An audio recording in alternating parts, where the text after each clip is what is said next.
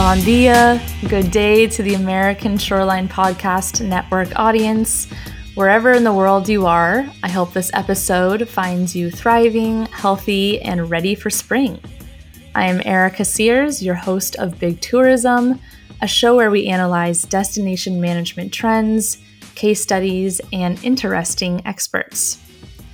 I may have mentioned this on a previous episode or two, but I had the amazing opportunity out of college to live in Mallorca, Spain for two years. I worked as an English teacher in Port de Pollença on the north side of the island during the year, and then I worked in a dive shop called Scuba Mallorca during the peak tourist season, and I also tutored students on the side. So I was always busy up to something on the island. And during that time, I truly considered Mallorca to be my home. Almost all of my friends were Mallorquin, my coworkers, landlords, neighbors were Mallorquin, and the families that helped me and supported me and invited me over for dinner were all Mallorquin. Needless to say, this place has such a special place in my heart, and I think about it all the time. But in addition to my personal memories, I've also used some of those experiences, especially when I worked directly with visitors at the dive shop, to inform my professional path as well. A lot of the challenges that I saw in Mallorca as a mature destination are challenges and opportunities that we also see on the Oregon coast. So, personally and professionally, I am obsessed with Mallorca, Spain. However, I think there is someone who is even more enamored with the island, its relationship to tourism, and the sustainable future of the people, places, and experiences that make it so magical. On the show today, I have a very special guest, Tomeu Deyà Canals, joining us from Mallorca.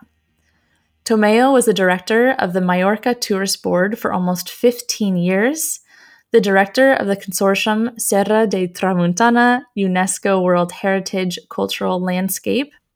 He's on the International Council on Monuments and Sites, which involves him with World Heritage evaluations and heritage tourism assessments all around the world.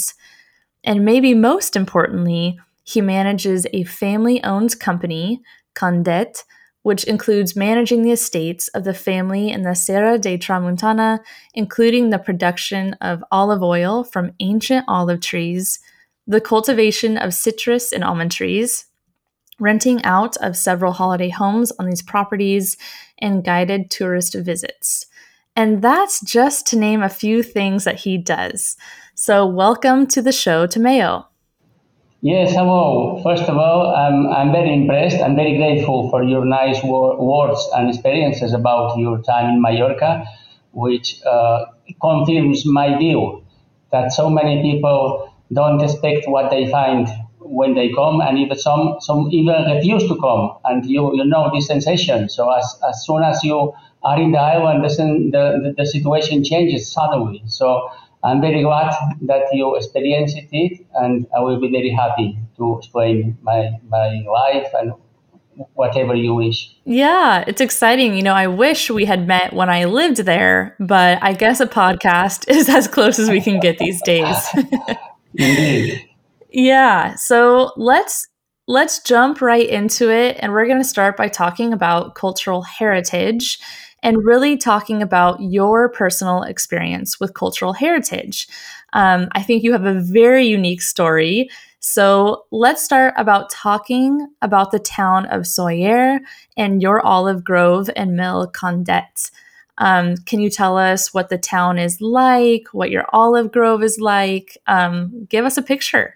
Yes, well, so uh, Mallorca, which is about 3,600 square kilometers, surface, about 22% is the uh, Serra Tramuntana, so that's a mountain range, and Sóller is a valley which is in the middle of this territory, of this uh, Serra Tramuntana, which is very famous for the terracing. So they are very, very old. Uh, uh, dry stone walls just were built to be able to harvest and is famous for both uh, olive groves and orange groves and also water uh, administration, I would say, is very important for the irrigation, especially for, for the oranges and the lemons. So also stone is a key element in the architecture. So most of the houses are quite old, but very hard and keep very good isolated, especially for the summer, which is very hot, as you know. So Sóller is, is a real a real paradise. So it's uh, mountains and just is a small way out to the sea. So we face the sea, and the sunsets are just incredible. Yeah, I, re- I went to Sóller a couple of times. It always felt like a very romantic place. I was never there romantically, but I saw other people were. I was with groups of friends. Um, but yes, for our listeners out there, like you mentioned, being able to see the sunsets, you're in the mountain. And there's a lot of different cultures that have influenced Mallorca, but Sóller as well, right?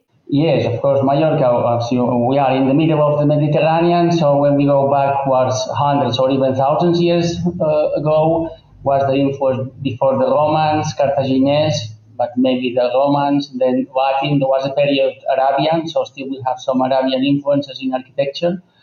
But the, and then after the, the reconquest of the Christians in about 12,000, so that uh, uh, was the, the main history. But I would like to point out the recent history. So, on the last hundred years, that was the big transformation in, in, in, in social uh, terms, because um, we were in a few years, Mallorca at the beginning of the last century was quite humble. So many people had to emigrate, especially to Europe and South America, and even in the Caribbean. But suddenly, about 1950s started tourism, even though tourism started a little, a little earlier, but after Second World War was a, a real in, in, um, a real group of people from different countries came to settle in Mallorca, inspired for the culture and the art. So there were many painters, uh, poets, uh, musicians, and, and so forth. So we already grew with different culture. Even myself in the school uh, was growing with uh, people from English, even from Australia, from the States, of course. So we are used uh, to this multicultural uh, situation, which is an exception in, uh, compared to many places in Spain, where, I, where they are quite isolated just with the Spanish people. Yeah, it's definitely a melting pot. This small island does have so many cultures and even walking around you hear german and russian english french spanish mallorquin. Um, and it's interesting too because Tomeu um, has this long history there but his family has been managing the olive grove and um, of Can Det for a very long time. Isn't that correct well, yes, as I said before, um, Mallorca, we must admit, was on a period quite humble due to agriculture, because as you know, uh, was not so not so. The, the profitability of agriculture is very hard, especially in the Occidental world. And uh, suddenly, uh, I realized that on the 90s, uh, start 2000, uh, we realized that we we had a, a, very big historical heritage in the family, but we need to, to give to change something, to give a new impulse, to make it uh, profitable, just to ensure the, the future. The future. So in that case, uh, we own one of the oldest oil mills in Mallorca, which is still we are still producing olive oil with traditional skills, but um, as I said, was very difficult to keep the, the profitability, and we adapted it to tourism. So that was the main moment, and um, really, so many clients, not only the Mallorquin ones, but also the, the tourists appreciate the originality of this process. There are many modern systems, but uh, we are very proud of keeping the, the traditional system and especially the authenticity, which is, which is the key word here. So we, we have uh, ancient olive groves, ancient trees, and also the oldest oil mill still working. Yeah, it's incredible. And there are a lot of articles out there about your oil mill and the Grove, talking about your family owning it since 1561. Um, you know, you taking it over in the 90s from your father. So it's amazing to see, you know, how your family has adapted to tourism trends in order to, to as you mentioned, maintain, you know, your business into the future. Um, so yeah, you mentioned it's one of the oldest oil mill oil mills in Majorca you still use traditional methods, but no longer donkeys, right? no. Well, it's, it's about the system now is about 90 years old. My grandfather adapted to electricity, and then we keep. So um, we, we, need, we, we, need to change some machinery, but uh, uh, normally the system keeps very nice to watch. And this is a part of, of, of the, of the um, product, you see, to, to, to be able to show the process. And uh, really, our clients appreciate it. To, of to course, yeah. Their contribution to keep the, the authenticity, to keep the tradition, because this is a new trend when we are so so much industrial pressure. So now we go back to the roots, and I think it happens in many places that even to give more rural life when people just quit uh, uh went to, to the cities. So that's another yeah. factor to, to give us uh, extra values. Yeah, that's amazing. I think that visitors and locals love interacting with traditional methods. You know, you can look at a landscape maybe sometimes and, and hear a story, but when you see people working it and making this product that you use every day, um, it is like an incredible reminder of the history of this place. So, um, yeah, that's incredible. Yes, I didn't mention that, of course, olive oil is, is totally crucial for our cooking. We couldn't survive, I can't tell you. We couldn't survive without olive oil. We, we don't know about peanut oil or, or other products, you see. Or, uh, so we are very, very engaged to olive oil, and that's why also uh, so many people uh, ask us to keep the oil system. Yeah, I remember having a lot of oil, olive oil when I was there as well. I admit I sometimes use avocado oil back in Oregon, but always think of olive oil in Majorca. And speaking of olive oil and olive trees, I hear that you have the best monumental olive tree in Spain in your grove. Um, how old is this tree? Yes, so there is an, an institution in Spain who uh, every year granted the best monumental tree in Spain. Uh, we were honored to get this uh, prize or grant last year. Uh, well, the, to submit uh, for that prize, the tree must be more than 1,000 years old, and this is when we measure the, the, the, base of the tree must be at least 3,5 uh, the radio, the, the surface of, of, the, of the, trunk. So, but not just that, the, the, the shapes, the location, the histories, if there are histories associated with the olive tree or even, or at least the olive grove. So we, we could present uh, all of that and we were, as I said, very glad uh, to, to get this this uh, recognition because was the first one that one oil tree from Mallorca gets it and is, is a homage not only for my family but for so many families. I pointed that out that we're just keeping this activity because of, trees. Can you imagine uh, uh, uh, consuming oil from, from a tree uh, so old? It, it, should be a monument, you see. So that's that's yeah. reality. Yeah, I think it's it's amazing, and I and I'm sure you, you know you're the expert. But looking at cultural heritage, sometimes you know in the United States, especially on the west coast of Oregon, a lot of places will say like this building is 100 years old. Yeah. this beer is 110 years old, and meanwhile you have a tree that's a thousand years old. um, no, it's, it's incredible, I tell you, and and I and Another factor that, that contributed is, we haven't spoken yet, is that this area is a World Heritage Site. So, and even the olive groves with the terracing and even the olive trees are part of what we call outstanding universal value of the World Heritage Site. So the outstanding universal value is this human activity uh, transforming the landscape in the history just to adapt to agriculture, to rural activity in order to survive.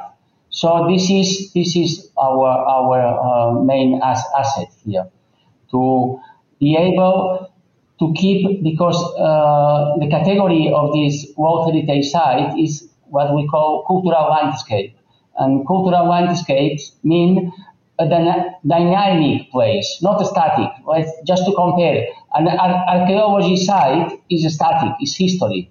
Uh, even a human being uh, has nothing to do there, must be protected from human contact. When we talk cultural landscape, it's the other way around. It needs to keep human activity, of course, within within a limit of protection, but within these limits, it's totally necessary to keep human activity. Yeah, that's you know, it's such an interesting point too. I'm just thinking, you know, you and I have talked like where I'm from, we have a dory fishing fleet and a lot of the conversations will be people wanting to preserve the area, you know, like don't use it anymore, don't fish here anymore, just look at it. But then looking at it as like a cultural landscape, like let's protect it and acknowledge its history here but also be able to work and fish and in rural areas it's really important to maintain those kind of activities. So thank you for you know bringing up the this sort of static landscape and then this cultural landscape which can still be worked by the people i think is a really important thing to think about when we're looking at cultural heritage. Yes because uh, stakeholder involvement stakeholder participation is crucial. It's so important you see. Is mm-hmm. it, uh, any authority needs to bear in mind the feelings of, of the stakeholders. Yes. Yeah. And so let's let's make a bigger picture. So we've looked, you know, at Sóller, this amazing town, and Can Det, you know, your olive grove. Um, but maybe let's look at Majorca, the island, a little bit bigger um, because you were the former director of Majorca and you have been a part of the, you know, sustainable tourism, the plan moving forward. Yes, uh, I had this, this contrast. So coming from uh, family from, let's say, agriculture activity, but uh, for the studies and for the well, just for, for, for probabilities because Mallorca GDP is about 80% related to tourism you, you have been uh, uh, watching that as you, when you were here. So um, tourism is, is, is, so important in, in, in our economy, and I was for that long period the tourist board director. So I was very involved to the promotion of the image of Mallorca, which with many contrasts. So as you, we have some, I would say, weak points, as happens everywhere, but maybe they were um, uh, not taken seriously from outside. People used to think Mallorca is just spoiled because become so many million tourists and so forth. But we always say that uh, we get such a big uh, number of tourists, but at the same time, the island is more than 40% of the surface is totally be protected and the coast, especially the, the, the, the coast in, in the Spanish Mediterranean coast is the, is the more protected. So in that case, I, I was experiencing this this uh, situation, and I, as I said, even some fails that have been done, we are still in, in, in, in a good way to keep the, the good equilibrium between uh, tradition, heritage, history, and uh, tourism as, as the main economical asset. Yeah, I think, yeah, Majorca has so much to offer. And I think it depends, you know, sometimes on like maybe an age group or the country that you're from, how you imagine Mallorca. Um, I think a lot of maybe the American audience isn't as familiar with the island, but for most of Europe, it's like the it's like the Hawaii of Europe. Like it's fairly cheap to get a ticket to go to Mallorca, especially on like Ryanair. it could yes. be like uh, 40 euros. Um, so it is a very accessible place for all types of incomes of different families and sizes and countries. It's, it's a seasonal island, so as you said, like Hawaii was uh, uh, tourism for, for beach and sun, what we say. They come, mm-hmm. but they, these tourism come just for three, four, three from five months per year. It's very crowded, but the other months are very quiet. And even when the island is so crowded, there are areas where you don't feel this this, this pressure. So uh, at least uh, we have these values. The, the protected areas are not uh, are, are protected, and, and this is it. So uh, yeah, we, we, can go with that. You see, at, at the end of the day, and th- th- that gives us our uh, living standard. Even though the last year, you can imagine, has is not has not been so good. But right, uh, I tell you, it's, it's difficult. We have no industry. We have agriculture is very limited. So our main asset is this one. Yeah, and I think you know there's um, there's so much of the land is protected, and you know one of the major protections and really amazing classifications, like you mentioned, is the Serra Tramuntana. Um, do you want to talk a little bit about that process of becoming a World Heritage Cultural yes. Landscape? Was it uh, difficult? How did that come about? No, normally it's quite difficult because uh, UNESCO started in 1972 to, to grant the World, World Heritage Sites, and now are about 1,300 sites in the world. So you can imagine there is a lot of concurrence because this is a very special distinction, and the process is very low, uh, is, is very slow.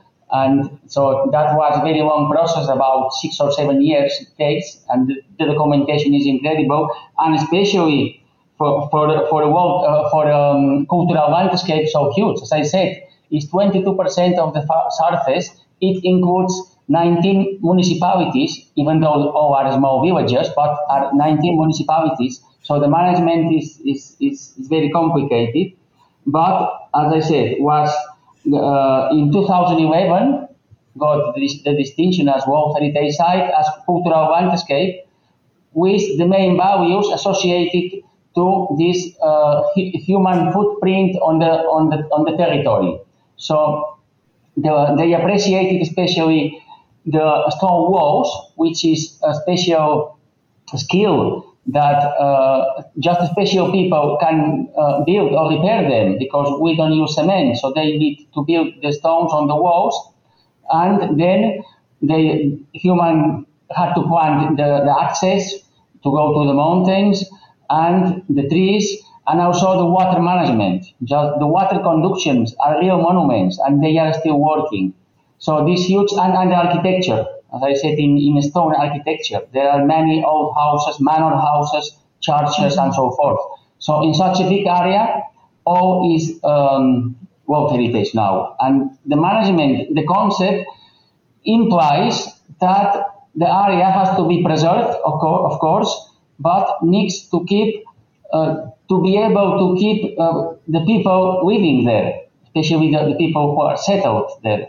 So we need to find a solution between different interests just to, to be able to survive and to make especially agriculture profitable and to find the best tourism solution. We cannot avoid tourism. Tourism, tourism could be a problem or sometimes is a problem, but tourism is also the solution. So here is the main um, important point because also World Heritage in, in, in, in tourism terms is the way that humankind, when you have a World Heritage, to some extent, extent belongs to the whole the humanity. And the way to do this right to enjoy or is visiting the, the place. Of course, you can enjoy through the computer, to, to, through, with images, but people need to feel the place going there. This is obvious. So in yeah. that case, the, the best administration is just to find the equilibrium. And here comes sustainable tourism and responsible tourism and so forth. Yeah, I think, wow, you've made a lot of amazing points that I agree with. Um, one that I think is really interesting that a lot of communities I don't usually talk about is this idea that destinations, especially World Heritage sites, Um, the Oregon coast, all of our beaches are open to the public. There are no private beaches here. It's the idea that we're preserving these for everybody forever. And so I think it's a very interesting point saying that we have this, you know, um, this need to preserve these cultural areas for the entire world. And as we mentioned in the beginning of this conversation, a lot of different cultures and people have lived in Majorca and have created the architecture there and have influenced mm-hmm. it. So it's interesting looking at who lives there now and who manages the land now, but also who's influenced it and then who we're protecting it for, which is really the entire world. And that's a big job, Tomeu. well, it's, it's, it's, always difficult. You, you always have to be looking for, for equilibrium just to to combine different interests, you see. And at the end of the day, there is always a solution. There must be a solution, of course. But, yeah. Uh, well, it's difficult because stakeholders, we have, of course, host community should be the most important, but we have authorities, we have business sector, we have knowledge sector. So sometimes intellectuality is very important, but they are so sometimes intellectuality we uh, they don't they are not in the ground enough you see. So we are always facing uneven tourist opinion is important for us uh, uh, in, in, in, tourism strategy. So you need to combine all, all the stakeholders just to find the best solutions. And I'm curious um, when we're talking about stakeholders and understanding their needs and wants, what does that look like in Spain? Um, do you hold meetings like in a building or is this all over the phone, one on one conversations? How did you connect with so many different stakeholders? Well, uh, you mean in, in, in the tourism uh, strategy or you mean general in the World Heritage sites? In the World because Heritage in, sites, well, yeah. Normally, the World Heritage sites, the management, and I must admit, this is quite often uh, a problem, or if not a problem, could be more efficiency, which sometimes is a lack of, of efficiency. But some, some when it, when the management is from uh, the authorities, they in theory they ground a participa- participatory committee where there are representatives from all the stakeholders. But the, the point is to what extent they take in account the recommendations from the stakeholders or not. That's a different point, you see, because they manage the budgets, and this is also an, another issue. Got it. Yeah, it's it's complicated but fascinating. You know, like the, the work that we yes. do. I always think yes. it's complicated to talk about, especially when we're talking about the equilibrium and trying to balance mm. different needs and interests. Yeah. But that's why our jobs are so interesting and so fun mm. and compelling. So it's always nice to hear someone else struggling yeah. with these yeah, with these things I, as well. I, I, always try to, to, to, to mention my humble but uh, but intensive family activity because as I say sometimes I am not an advisor. Uh, uh, uh thinking about theories. I know the practical issues every day. You see, so I'm, I'm, I'm very I'm very proud of that. So I try to explain real examples. Yeah, I'm sure that you know your local communities also really appreciate the fact that you are Mallorquin and your family has been here for so long. Yes. So your perspective is really true to mm. the people of Mallorca. but uh, at the end of the day, the, uh, because I've been in so many countries in, in, the world, many issues are the same everywhere, and people uh, are have much more in common than differences. So, and that, Tomeu, that is exactly mm-hmm. why I have this podcast because I agree with that a hundred percent. Yes. So, and, and sometimes uh, small things have, have much more uh, um, meaning than big ones. So that's yes, that's that's I don't know how to say this terrible year with always only with computer meetings. I really miss the pre and post meetings. That were the best moments, the best sensation, and even more profitable issues than during the meetings. I don't know how, if you get yeah. it, but yeah, that's exactly. That yeah, that's a- the meetings, especially when you do uh, by computer, sound too much official. And and I tell you, the, the, the chats with, with my colleagues before, or, or, or having a drink, or having a lunch or dinner after the meeting, it's much more profitable than during the meeting. Yeah, I think. The, the, the chance to travel, which also uh, uh, uh yeah. uh, yes, I definitely agree with that, and I think you know, those pre meetings and post meetings are yeah. always so much more important than the real meeting, if only because we're building trust and understanding people and their backgrounds and what their desires are. I think those meetings build trust so that when you're having complex tourism challenges or opportunities, you know each other well enough to have difficult conversations and challenging conversations. So, yes, we certainly miss those sort of in person, mm-hmm. even like the walk maybe to like lunch or something course, is yes. so important. Yeah. Indeed. So yeah, yeah of course. Uh, it, it doesn't mean that maybe we were too too fast. The speed was too much. The uh, sustainability issues, uh, climate change issues. So if we don't travel, oh, that's good for the planet. I agree. But well. Um, as everything, as I said, we should be something in the middle. A nice because, balance. Uh, otherwise, it's no sense of, of life. You see? Just, yeah. So I'm curious yeah. if we talk about. Um, there was the recent strategic tourism plan of Mallorca, which was 2020 to 2023 is the plan. So do you feel mm-hmm. like that plan really included this equilibrium that you keep mentioning? Is is there a lot of good balance uh, in that uh, plan? In theory, yes, but sometimes the plants um, are nice to produce, and then the accountability is not so strict. So we need to, to go on a few years because I'm afraid of that. Even even it's hard to say the World Heritage Sites. As I said, the process to get it is very hard. But after many places get the distinction, there is not enough control on the management plans. Even UNESCO itself is not uh, strict, tough enough. So sometimes it, seem, it, seem, it, it seems that a management plan is, is the end and should be the beginning. yeah, so I think for all of our listeners out there, we have um, our audiences all over the United States, but also different countries. I think if you're taking notes, even mental notes, that when we're creating management plans, it's equally as important to have accountability and transparency built into the plan, or else you just might have a pretty plan. So I think that's a really yeah. Of course, uh, the last year uh, everything changed. Any plan done before has to be adapted to, to the new the new trends. And even we are in a moment that we still don't know what will be the trend because it's not yet, it's almost over, but it's not over. Well, no, the war is not over. So right. we knew how long does it take? Will it take? I don't know.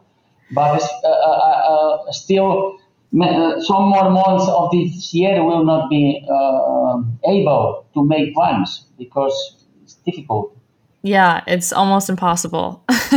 yes, um, I'm curious. One more thing about sustainable tourism was I had read this article, which I read this article on LinkedIn because I love LinkedIn, but I read this mm-hmm. article talking about the sustainable tourism tax in Mallorca. And I saw that it began while I lived there. And I had no idea. I, I had never even heard that there was a sustainable tourism tax, maybe because I never stayed well, in a hotel. This is, again, what I has a, a real connection what I said before Mm-hmm. The tax, it sounds, in theory, it should sound good, but it is what we say in Spanish is a finalist tax.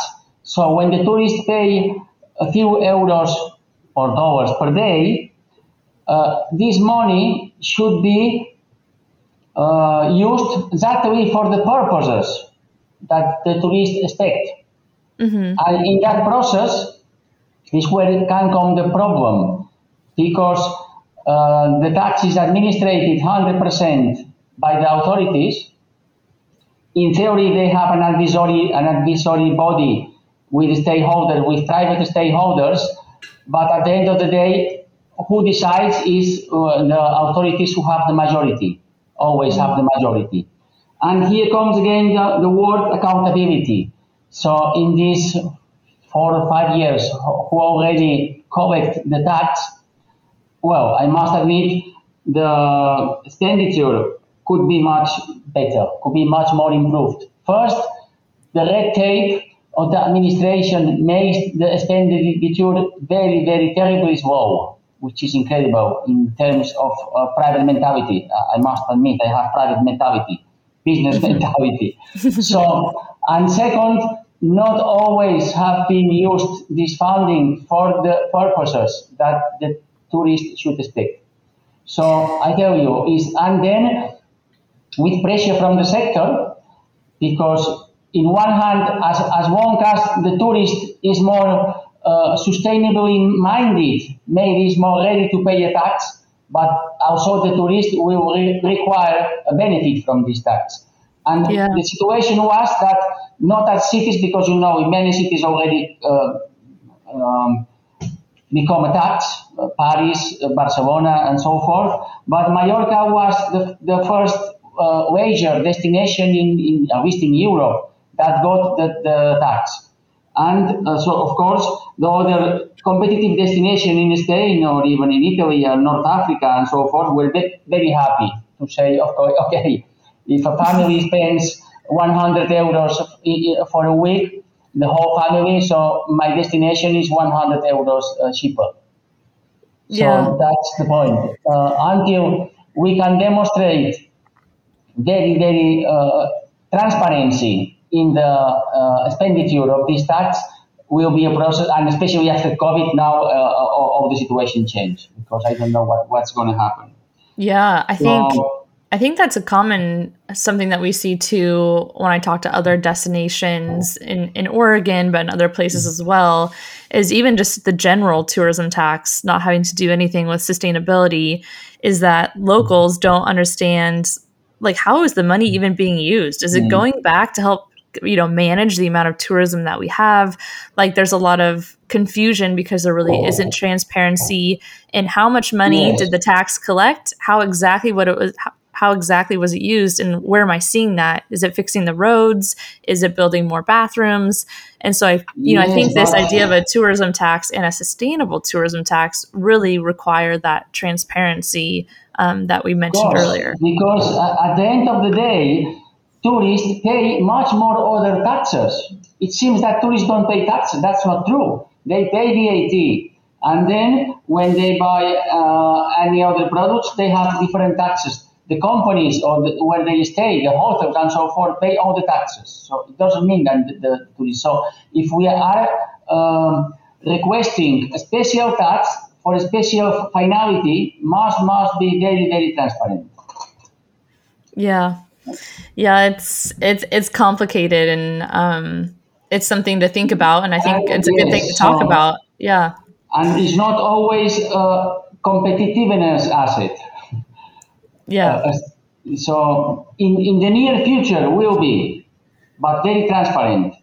And yeah. because I, I'm, I'm, I'm, I assume that tourist itself will be more um, sustainability minded than now because this yeah. is a trend we cannot we cannot stop this trend.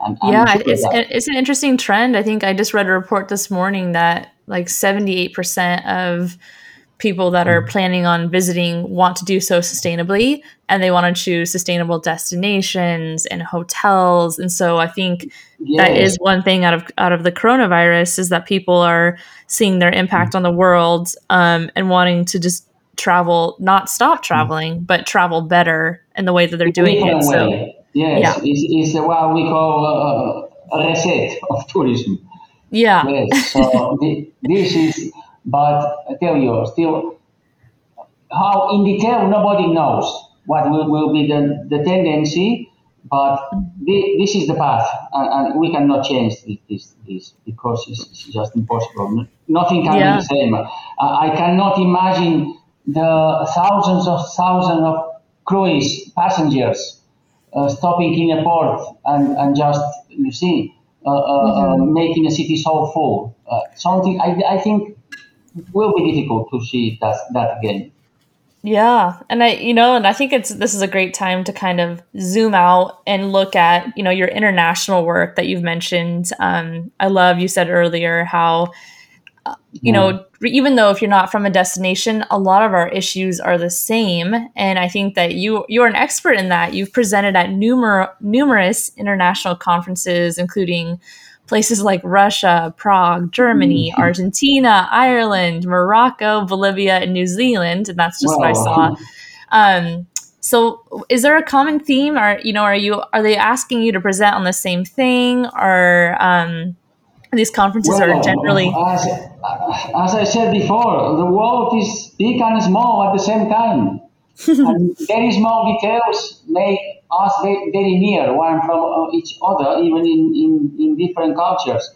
But uh, the key point is that tourism is, is, is a human necessity to, to be curious, you see.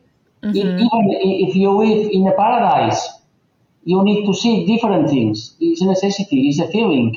You need to taste different food. I don't know, you, the smell, all, all, all the feelings is something that, that uh, uh, everybody needs. And also it's very interesting because in theory, uh, when people travel, well, let's say for business, but the travel from the people is associated to the holiday, of course, this is no way. You see, they should are supposed to be the happiest days of the year. Don't you agree with me? So yes, it's, yeah. it's a big responsibility when you think it. You see, it's not if you travel, it's because you have been working hard so many months and you, you deserve a break to enjoy it, to have the happiest days of the year, to disconnect and so forth. So that's a responsibility also for the host community to facilitate that. But of course, always with respect from, from both sides in behavior, in behavior, in, in uh, to behave green as well, of course, so always to find this, this, this point. So the host community should be very proud that different people uh, choose the place to have such nice days, but also the tourists should know that must be must have a respect for the people who are hosting them.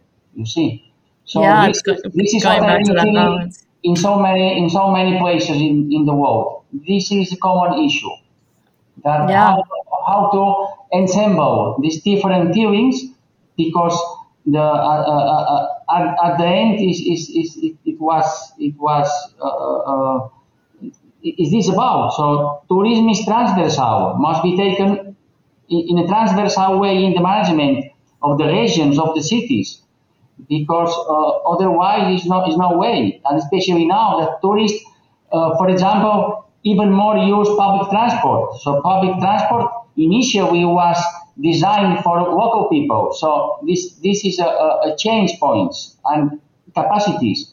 So has good things and, and not so good things that you need to combine.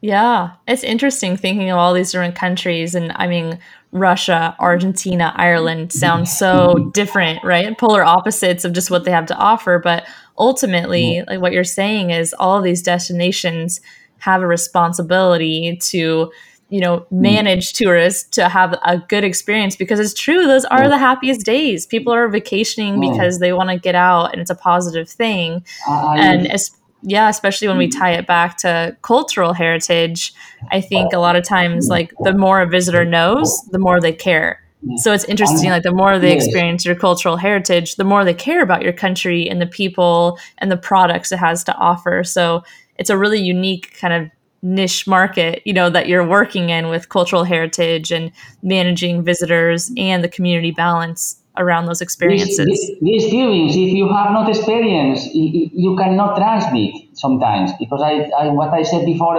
many t- people from the academic world which is top I, I have a lot of respect for them but not they have not always the real contacts I, I, sometimes I, tell them can you i have for example some, some North Americans, as you know, most of them just come very seldom to Mallorca. But mm-hmm. I have I have a few small groups every year, and in my old house we, we offer a tasting, and I sit them then in my family uh, living room. So you couldn't imagine how, how happy they feel, how grateful they transmit the gratefulness to me. This sensation is something not any money can pay that, you know. And saying, I've never been host in a family house like here. I don't know. So these sensations make tourism something worth. So I, am just, I feel sorry with tourism, uh, uh, with the world, with this tendency, which I agree, but we need to see which solution could be. Of course, the long, long haul traveling is not so green friendly. That's mm-hmm. my main concern. Because of yeah. course, as you said, Ryanair uh, through Europe to Mallorca is a two hours flight. So that's, well, but of course, I would like to go, for example, to California, but or to Australia.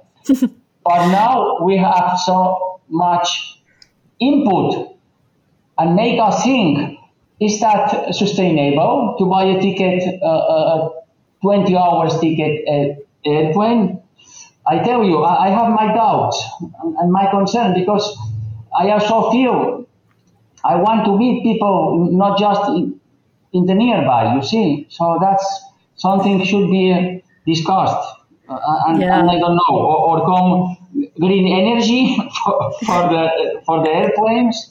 I don't yeah. know. Yeah, Yeah, I think they're all great questions, and I think something you said that really spoke to me is hospitality. You know, in tourism, oh. we are the we are the best industry we are the experts at being yes. hospitable and welcoming people into our homes, into our towns, and giving this amazing, unforgettable experience. So, this past mm-hmm. year, and really not being able to do that for most of the year has mm. been very challenging on tourism, both economically, but also just in the spirit of what we do, is really speaking to hospitality. So, um, thanks for mentioning that. And also, I would, as a North American, I'll make sure I'm coming to Can Det next time I'm in Mallorca. It more, more than a pleasure. Yes. So I, have never been to, to, to, the West Coast in the States. So I tell you, I tell you, I, I have this feeling I, I, I have to.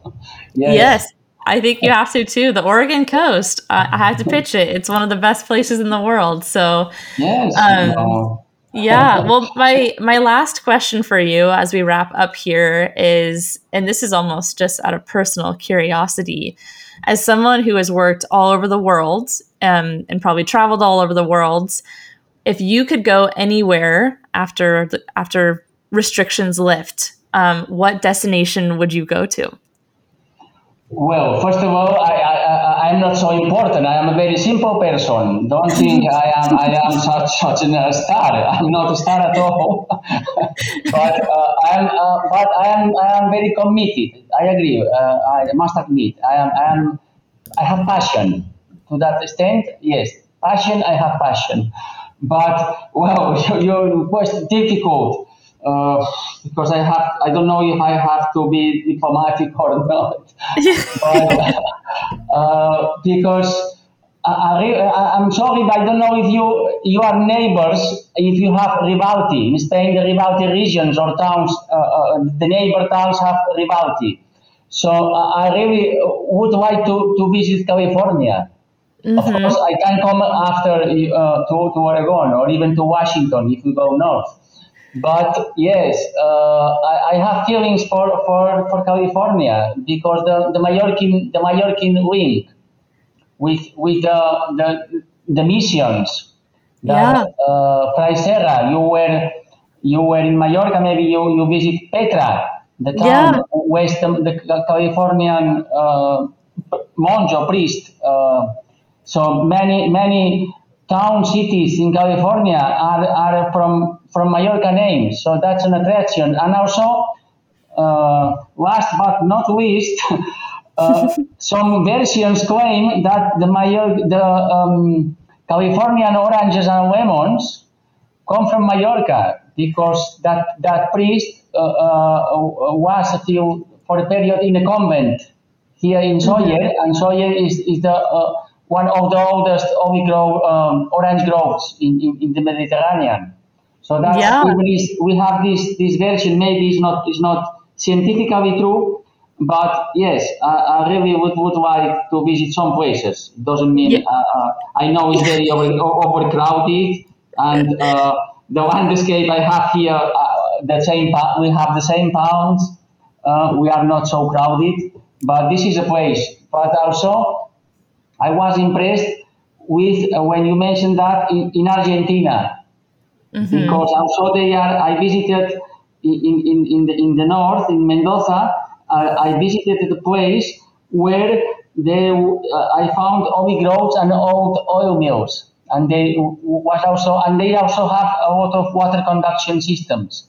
So yeah. Argentina is as uh, as United States much uh, recent the history of, of the urban and, and, and, the, the population, but also uh, was very impressed to, to be there. Yeah. Well, you know, I think that you would love California. My mom is from California. Mm-hmm. And when she came to Mallorca, she did go to Petra because she's been to all the missions in mm. California and my parents were married in one of the missions that is connected to Mallorca. Mm, so she came and of course like she grew up in California, loved Mallorca, very mm-hmm. similar climate, like even sort of the mountains look the same.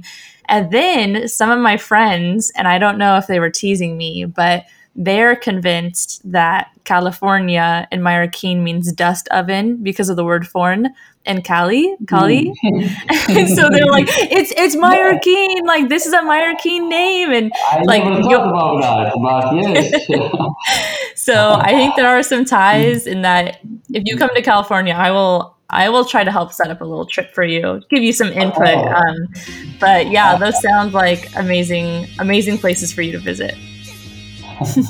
Yes. So, well, I tell you, is is um, I hope the situation is over soon, but will be good to rethink some things. I think it's necessary as well, not to yeah. think that we can. Uh, do things and take the, uh, so many lives uh, experiences like uh, one and a, one year ago, almost one year ago. So yeah, something has to change. But well, sometimes humans don't don't learn um, from mistakes. Right. That's our, our, our main weakness. Weakness we, yeah. we never learn enough from our own mistakes. So I hope. well, at least yeah. we have people um, like you working at, at oil mills, but also in larger kind of initiatives and strategies for destinations. And um, it's been really great chatting with you today. We covered a lot of different topics from you know, cultural landscapes being working landscapes, um, balancing accountability, transparency, and destination. So, um, thank you again for being on the show, Tomeu. It was great talking to you, and I look forward to sitting down with you someday in Mallorca. Well, a, it will be a real pleasure, as I said, and whatever you wish, I am always at your disposal. It will, will be a pleasure. Yeah. And thank you, listeners, for joining us today on the American Shoreline Podcast Network. This has been your host, Erica Sears, with Tomeu Deyà Canals on Big Tourism.